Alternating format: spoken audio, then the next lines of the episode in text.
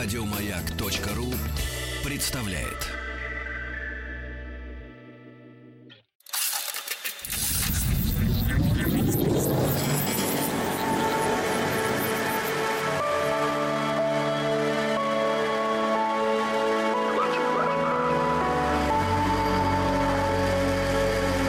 Стаховский лайф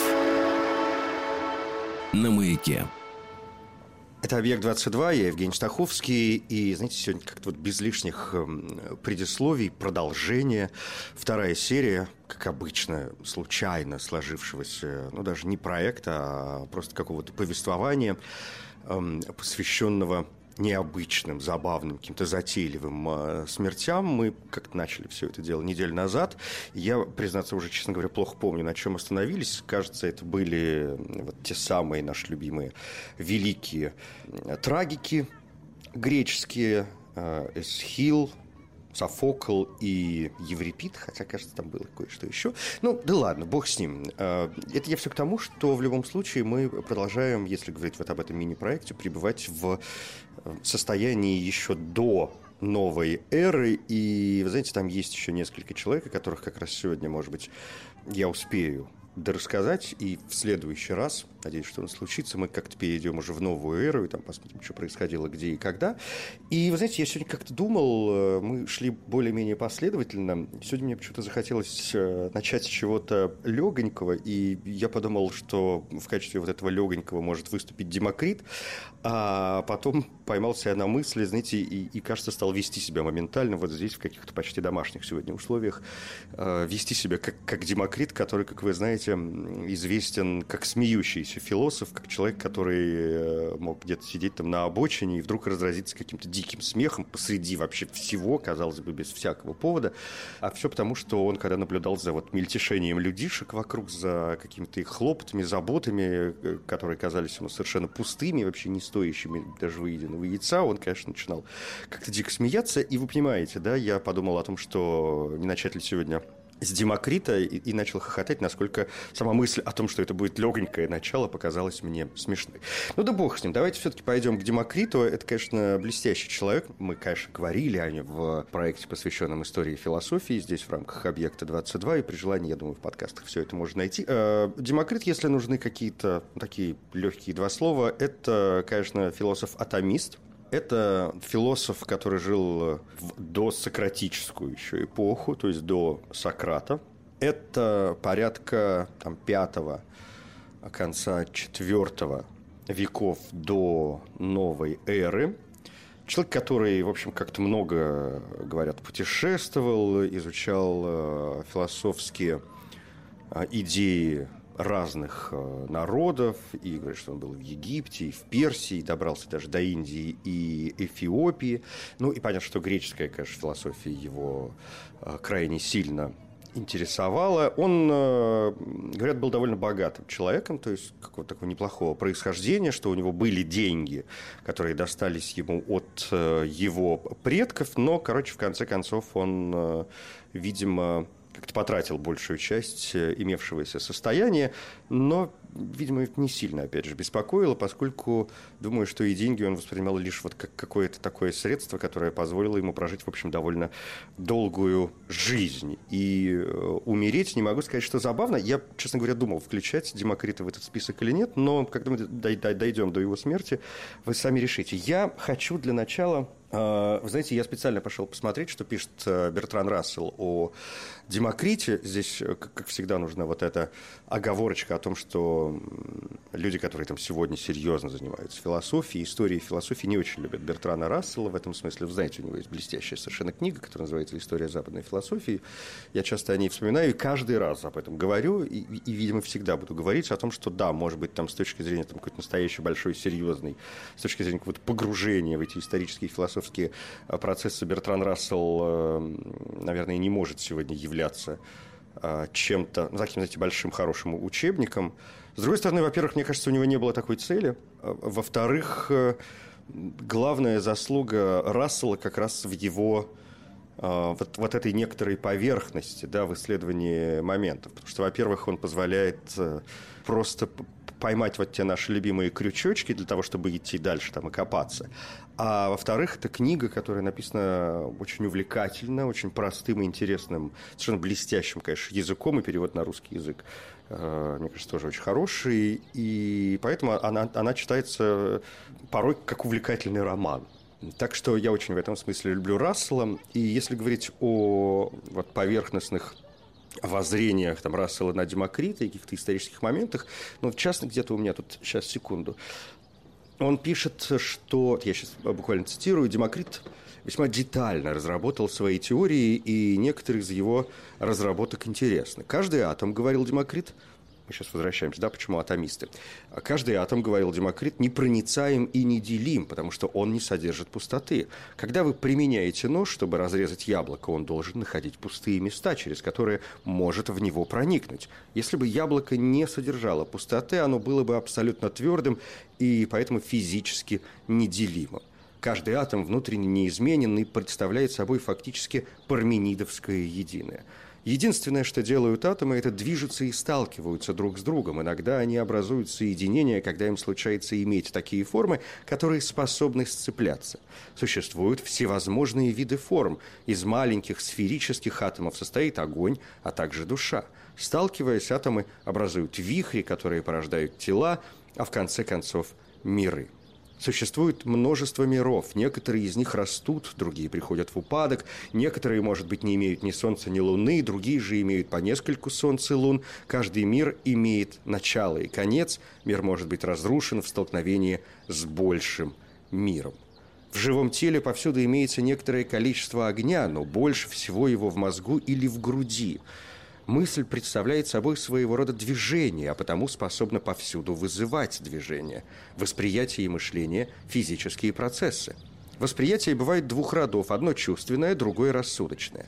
Восприятие последнего рода зависит только от воспринимаемых вещей, в то время как восприятие первого рода зависит также от наших чувств, а следовательно способны вводить в заблуждение – ну, дальше Рассел пишет о том, что Демокрит был решительным материалистом. Э, для него, как мы видим, душа состоит из атомов, мышление является физическим процессом. Вселенная не имеет целей, там только атомы, управляемые механическими законами. Он не верил в распространенную тогда религию.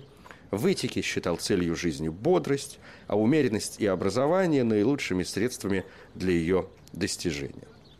А, еще одно небольшое замечание, прежде чем мы перейдем к главной теме нашей сегодняшней встречи. Рассел пишет о том, что Демокрит, таково, говорит он, по крайней мере, мое мнение, последний греческий философ, который был свободен от антропоцентризма, нанесшего вред всей более поздней древней и всей средневековой мысли. Все философы, которых мы рассматривали до сих пор, были охвачены беспристрастным стремлением к познанию. Они представляли себе это более легким делом, чем оно было в действительности, но без такого оптимизма у них не хватило бы мужества положить начало этому делу. Их взгляд на мир в основном был подлинно научным взглядом, всякий раз, когда он не являлся просто выражением предрассудков того времени. Но этот взгляд был не только научным, он был образным и выразительным, и был полон наслаждения смелым предприятием. Они интересовались всем – метеорами и затмениями, рыбами и вихрями, религией, моралью. С проницательным интеллектом у них сочеталась детская любознательность. А, это, что называется, конец цитаты. Эм, и действительно, Демокрит, судя по всему, э, такой последний, последний философ, который интересовался всем вокруг, а дальше в центр философии встал э, человек, и стало не то чтобы скучновато, но, в общем, как-то мозг э, должен был перестраиваться. Э, Демокрит, конечно, интересовался бог знает чем, но вот атомная его теория, теория атомов, это, собственно, то, то, с чем он в первую очередь вошел э, в историю, хотя, насколько я помню, ни одно из его, он написал довольно много, но ни одно из его сочинений вроде как не сохранилось, только м, какие-то фрагменты. Но и помимо этого он, конечно, занимался и политическими вопросами, и математикой, и биологией, и космологией, и бог знает чем еще. И вот теперь про, собственно, про, про самое интересное. Во-первых, Демокрит потерял зрение. А здесь как-то ученые расходятся. вряд ли мы когда-нибудь узнаем, в какой момент конкретно он потерял зрение, но здесь есть интересные гипотезы. Э, с одной стороны, это мог быть такой очень простой обычный процесс, ну, то есть от старости. Он прожил длинную жизнь, сейчас скажу об этом отдельно. С другой стороны, э, есть версии, что Демокрит сам ослепил себя для того, чтобы, ну, для того, чтобы перестать обращать внимание, он считал, что вот э, зрение мешает ему э, созерцать мир, э, исходя из каких-то внутренних своих взглядов. Понимаете, да? И есть версии о том, что он сделал это с помощью медного зеркала, что он направил солнечные лучи, то есть поставил таким образом, что солнечные лучи э, направлялись вот на это зеркало, и отражаясь от него, а, попадали, собственно говоря, в глаза Демокриту и в итоге их э, выжгли. Для того, чтобы, еще раз скажу, свет, чтобы то, что он воспринимает своими глазами, не мешало э, его мыслям. Э, это, ну, скорее всего, это, конечно, легенда. Хотя легенда, согласитесь, довольно интересная. Плутарх называет эту историю ложью – и весь этот рассказ, как полагают некоторые ученые, основан, скорее всего, на теории Демокрита а вот о ясном и темном познании, а также на его учении о зажигательных зеркалах, которым он тоже которым тоже занимался. Ну и теперь последнее. А, некоторые полагают, мы не знаем точных э, дат жизни Демокрита, как я уже сказал, это где-то там приблизительно середины V века до там, конца середины IV века – до новой эры. А, некоторые полагают, что он прожил порядка 90 лет, но, кажется, в меньшем уже никто не сомневается, то есть это такой установленный минимум. Другие называют э, цифры в 104 года, в 106 лет. Максимальная, по-моему, которую я видел, это 109 лет. И как, собственно говоря, Демокрит э, умирает? Э, когда он был вот уже старцем, и говорят, что до старости не терял э, разума, хотя его поведение вызывало всегда у людей разнообразные толки. И есть история о том, как э, к Демокриту сограждане даже вызвали Гиппократа для того, чтобы он провел исследование его здоровья. Гиппократ осмотрел Демокрита и сказал, что он абсолютно здоров и физически, и э, психически, и вообще это один из самых умных людей, с которым ему приходилось в жизни общаться. Но это опять я ухожу куда-то в сторону. Короче, когда Демокриту исполняется, ну, будем считать, что ему исполняется 109 лет, а, Диоген Лаэртский, который тоже утверждал, что Демокрит прожил 109 лет, в этот момент он как-то захворал уже наконец-то и, в общем, улегся умирать, как всегда, смеясь над этим своим а, состоянием. Его сестра, которая, с одной стороны, была очень обеспокоена его там, старостью и, в общем, уже болезнью и предсмертным состоянием, а с другой стороны, беспокоилась, что она не сможет выполнить свои религиозные обязанности перед богиней Артемидой. Поскольку приближался большой трехдневный фестиваль, э, Фесмофория или Тесмофория его иногда называют, такой большой церковный религиозный праздник в честь э, богини, он проводился ежегодно – и она разрывалась. С одной стороны, не могла оставить Демокрита, с другой стороны, как же ей вот надо же срочно во все вот эти храмы и, и, и, и все остальное делать. И Демокрит ей сказал, ты, мол, голубушка, не беспокойся, со мной все будет хорошо, дай мне э, буханочку хлебца, пусть он здесь у меня рядышком полежит, я, если захочу поесть, я там что-нибудь э, от, откушу. И она положила рядом с ним на этот смертный его одр буханку теплого хлеба, положила рядом с лицом, буквально под нос ему, Э, положила. И пока шел фестиваль, Демокрит, говорят, э, прожил эти три фестивальных дня, обнюхивая вот этот э, свежеиспеченный хлеб, который оставила ему сестра. И как только фестиваль закончился, Демокрит моментально скончался.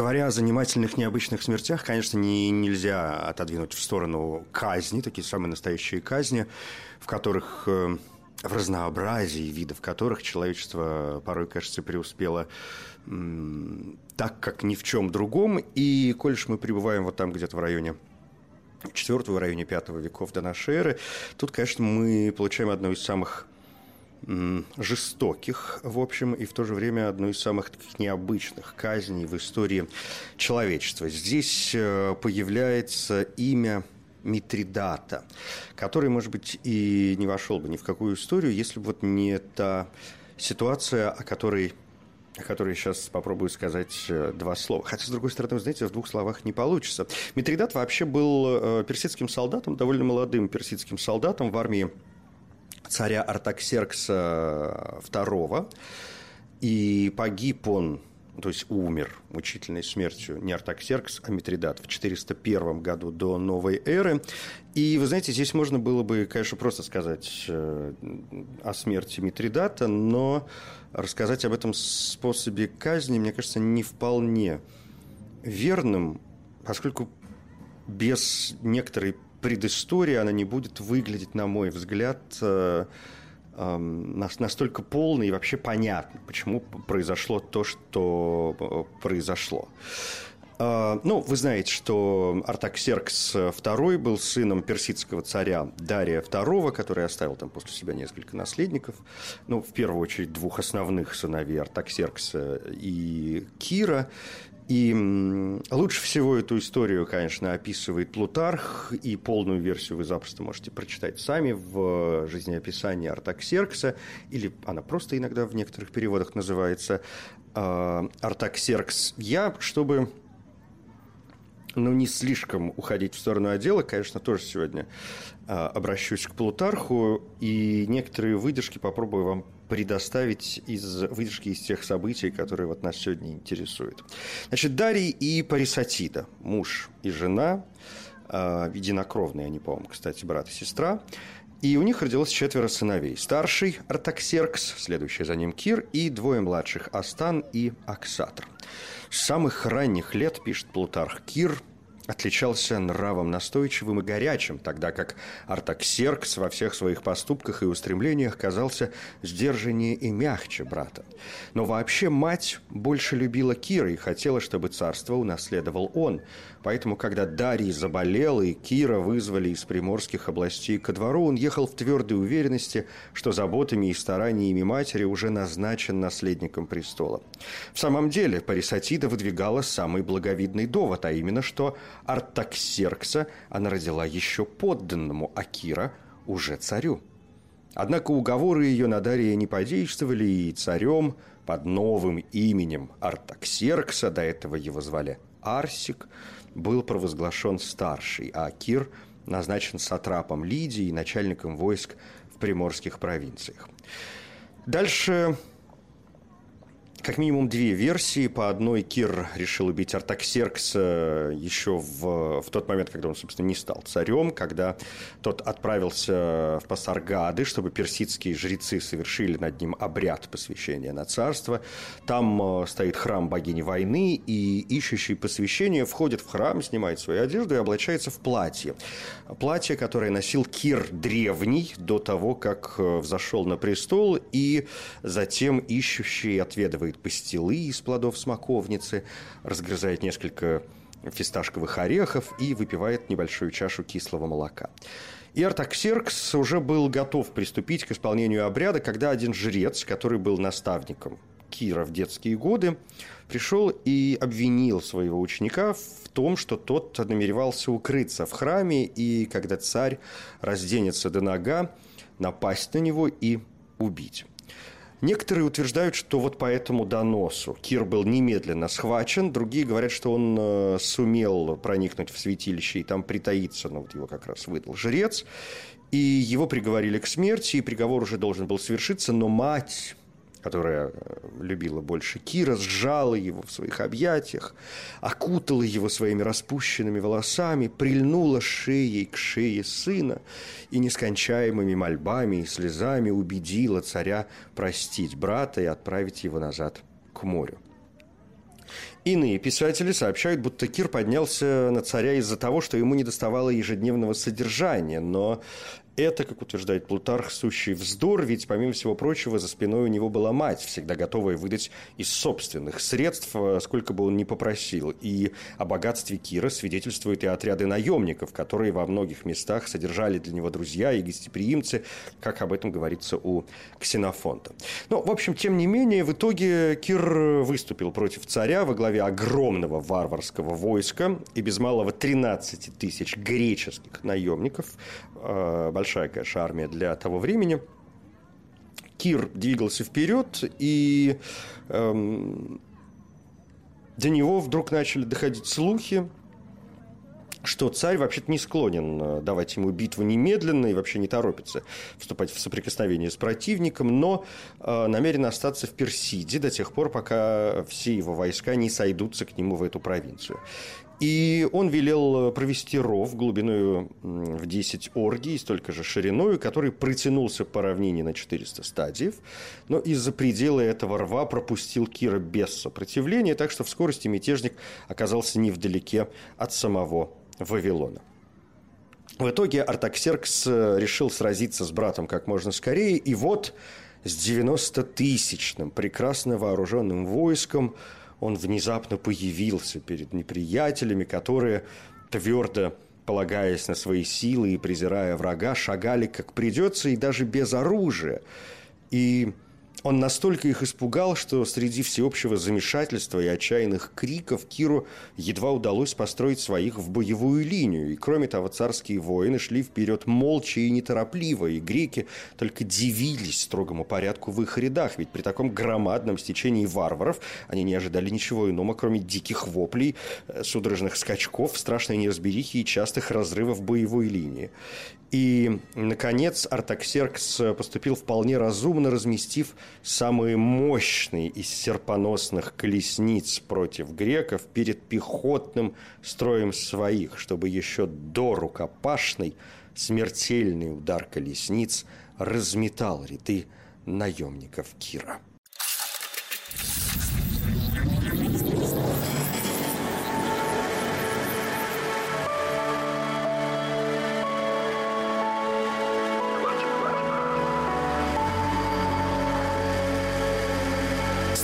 Стаховский лайф на маяке. Это «Объект-22», я Евгений Стаховский. Сегодня очередная серия. Уж не знаю, на сколько дней э, затянуться истории такого мини-проекта, посвященного необычным или забавным смертям. Сегодня вторая серия, и как-то вот мы разошлись в истории противостояния Артаксеркса и Кира, которая на самом деле здесь сегодня должна свестись к мучительной смерти персидского воина Митридата. Смерти действительно на фоне многих других, э, выглядящих там совсем не забавный и, и, и необычный, только потому что этот способ казни, конечно, один из самых выдающихся э, за всю историю казней, ну, на мой э, взгляд. Но давайте вернемся к этой битве и к той истории, как это рассказывает Плутарх, к битве которая, в которой сошлись Артаксеркс II э, и его брат Кир. Это битва при местечке под названием Кунакса. А, еще раз скажу, некоторые историки полагают, что войско царя Артаксеркса насчитывало порядка 400 тысяч воинов. Сумасшедшая, конечно, цифра. А, Кир привел, как я уже сказал, там порядка 13-14 тысяч э, наемников греческих и порядка 100 тысяч персов, ну, то есть, в общем, тоже в этом смысле все в порядке. И вот местечко, где противники выстроились для боя, называется Кунакса и отстоит от Вавилона на 500 стадиев. Кир, пишет Плутарх, совершил страшную ошибку когда, забыв обо всем на свете, не щадя собственной жизни, ринулся в самую гущу схватки. В итоге греки одержали над варварами полную победу, полнее нельзя было и желать, и, преследуя бегущих, ушли очень далеко, а тем временем на Кира, который скакал на чистокровном, но слишком горячем и порывистом коне по кличке Пасак, наехал предводитель э, Кадусиев Артагерск – Артагерс и громко крикнул, «Эй, ты, опозоривший самое прекрасное у персов имя, имя Кира, ты, самый бесчестный и безрассудный человек на свете, ты ведешь злодеев греков, на злодейский грабеж персидских сокровищ. Да еще надеешься убить господина твоего и брата, у которого миллионы рабов лучше и храбрее тебя. Сей же час ты в этом убедишься. Ты сложишь голову раньше, чем увидишь светлый лик царя. И с этими словами Артагеркс, э, Артагерс метнул в Кира копье, панцирь выдержал, и Кир остался невредим, но едва усидел на коне. Такой силы был удар. Тут Артагерс повернул, и Кир, в свою очередь, бросил копье, да так метко, что острие, пройдя над самой ключицей, пробило шею. Что это Артагерс погиб от руки Кира, согласно сообщают почти все писатели, но о кончине самого Кира Ксенофонт говорит немногословно и как бы вскользь, что легко объяснимо, ведь он не был очевидцем этой смерти, а стало быть, ничто не препятствует мне изложить сначала рассказ Динона, а потом Ктесия. Итак, Динон пишет, что Артагерс испустил дух, а Кир яростно налетел на царское охранение и ранил коня Артаксеркса, а сам царь свалился на землю. Тирибас тут же подал ему другого коня и помог сесть, промолвив «Запомни этот день, царь, его забывать не след». Кир снова ринулся на брата, снова сшиб его, но когда он и в третий раз погнал коня, царь пришел в ярость и, крикнув окружающим «Коли так, лучше вовсе не жить», сам поскакал навстречу Киру, который уже несся вперед, безрассудно подставляя грудь остриям вражеских копий. Дротик метнул и сам Артаксеркс, копье за копьем метали окружавшие его солдаты, и в конце концов Кир упал, сраженный то ли царем, то ли, как утверждают некоторые, каким-то корейцем. В награду за подвиг царь пожаловал его особым отличием. Во всех походах этот воин должен был возглавлять строй, неся на копье золотое изображение петуха, ибо персы прозвали корейцев петухами по султанам из перьев, которыми они украшали свои шлемы. Рассказ Ктесия в сильно сокращенном виде сводится к следующему, и для нас он более интересен. Умертвив Артагерса, Кир погнал коня на царя – а тот на Кира, и оба хранили молчание. Первым метнул копье друг Кира Арией и промахнулся.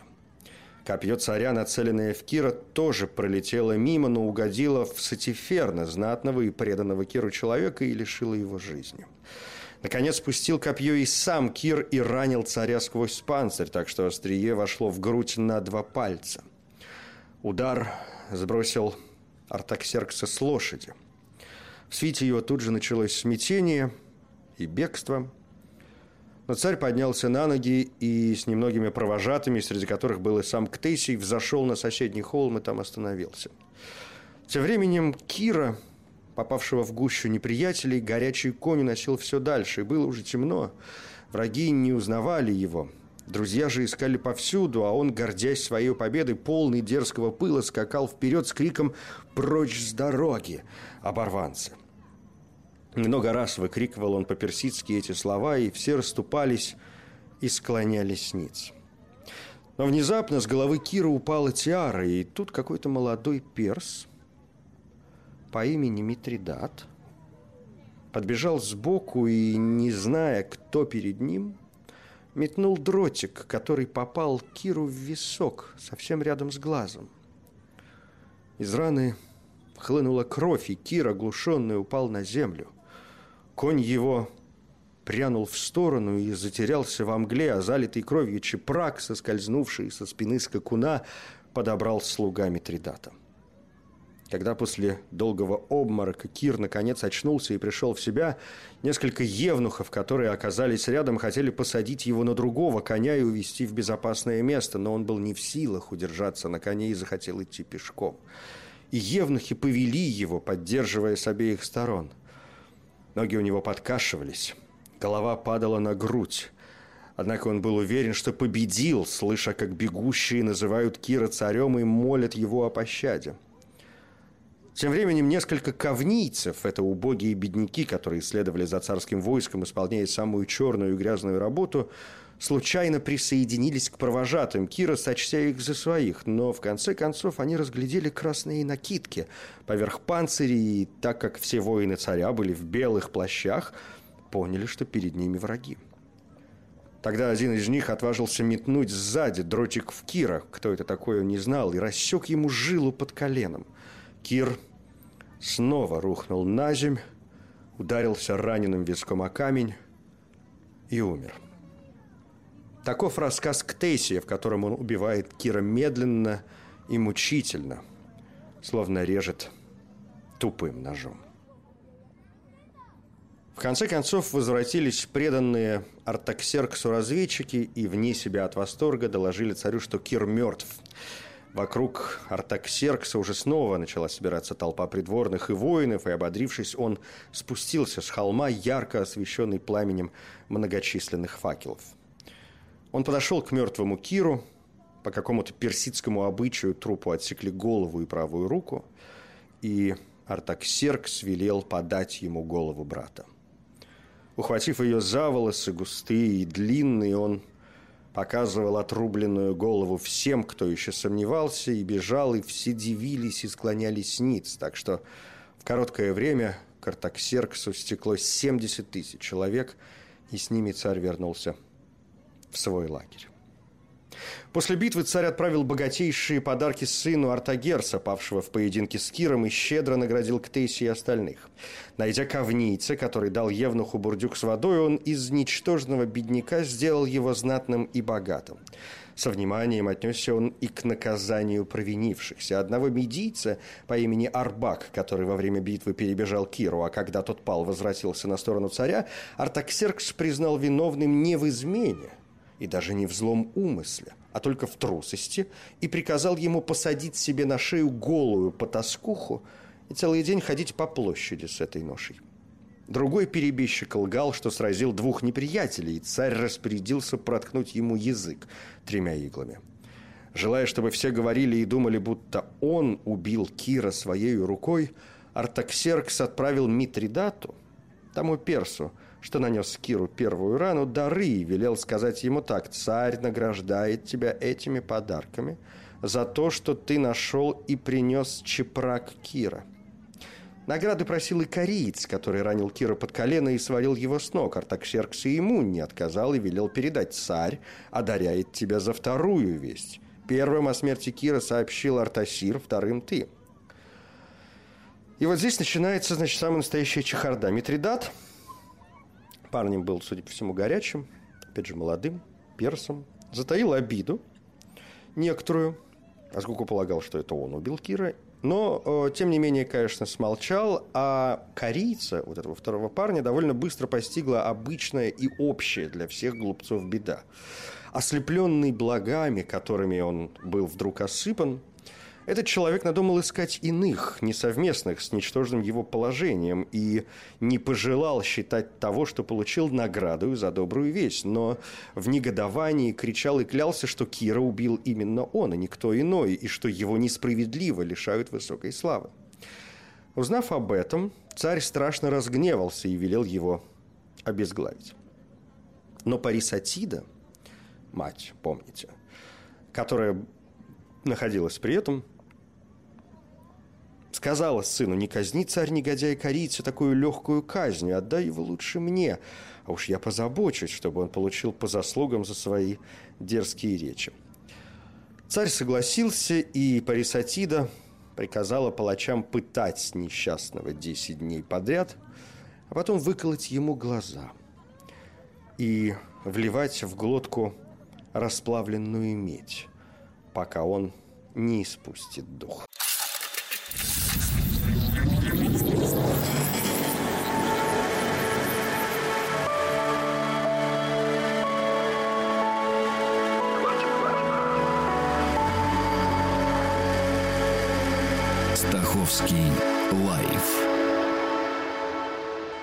Маяке.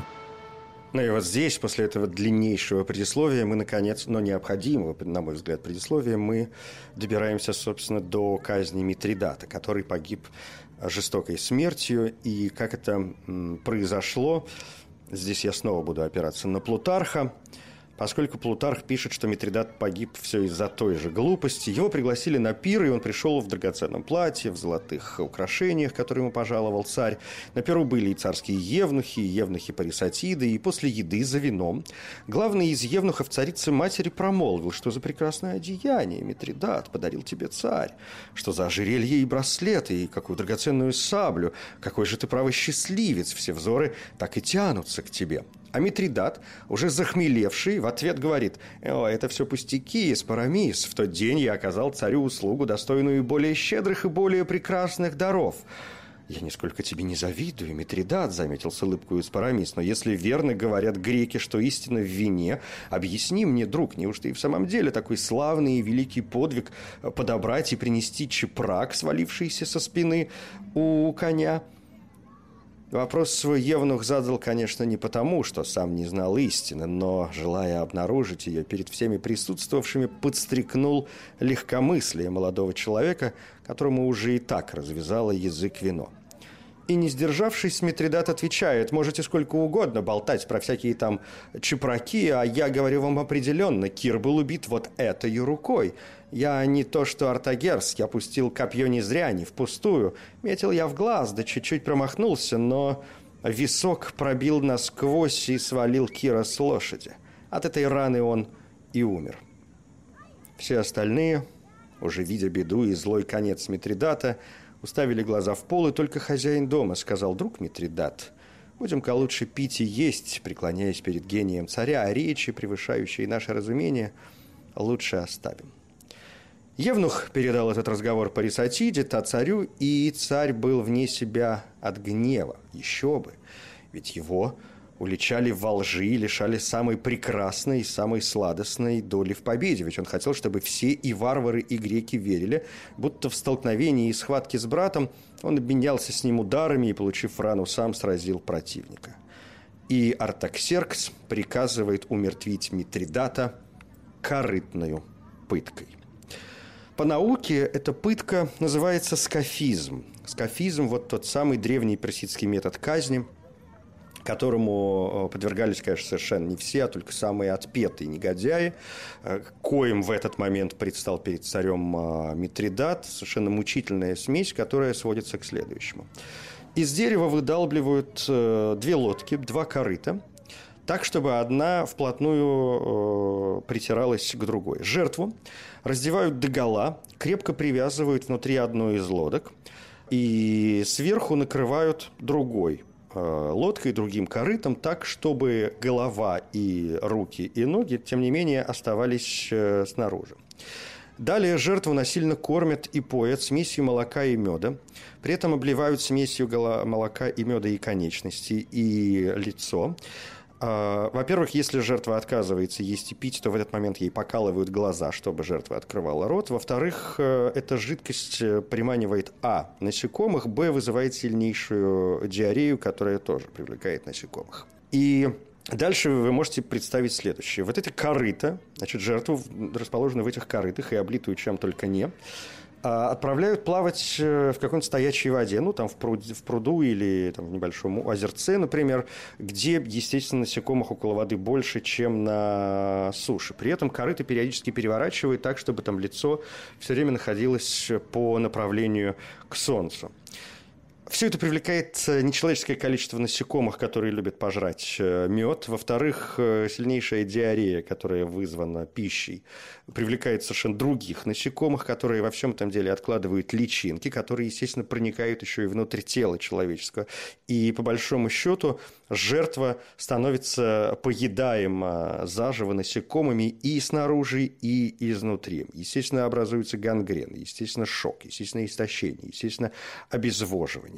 Периодически лодку подтягивают к берегу для того, чтобы заново напоить и накормить э, жертву, чтобы ее мучения продлились как э, можно дольше. При этом вы понимаете, что когда вы смотрите на этого человека, который плавает на лицо, например, этого человека, оно полностью облеплено там мухами или периодически запах меда привлекает, например, еще и ос, и экскременты, гниющие нечисто. То есть человек вообще, мало того, что он пожираемый, начинает гнить еще заживо, поскольку Персия, тепло, солнце, вот это все, все это заползает еще в кишки, ну, в общем, кошмар и ужас. В конце концов, когда жертва умирает, и, ну, то есть периодически прибивают к берегу, чтобы проверить, жив человек или нет, а когда наступает смерть и верхние корыты снимают, э, все мясо, как пишет опять же Плутарх, оказывается съеденным, а внутренности так и кишат этими тварями, неутомимо пожирающими свою добычу. Так мучился Митридат 17 дней и лишь на 18 умер.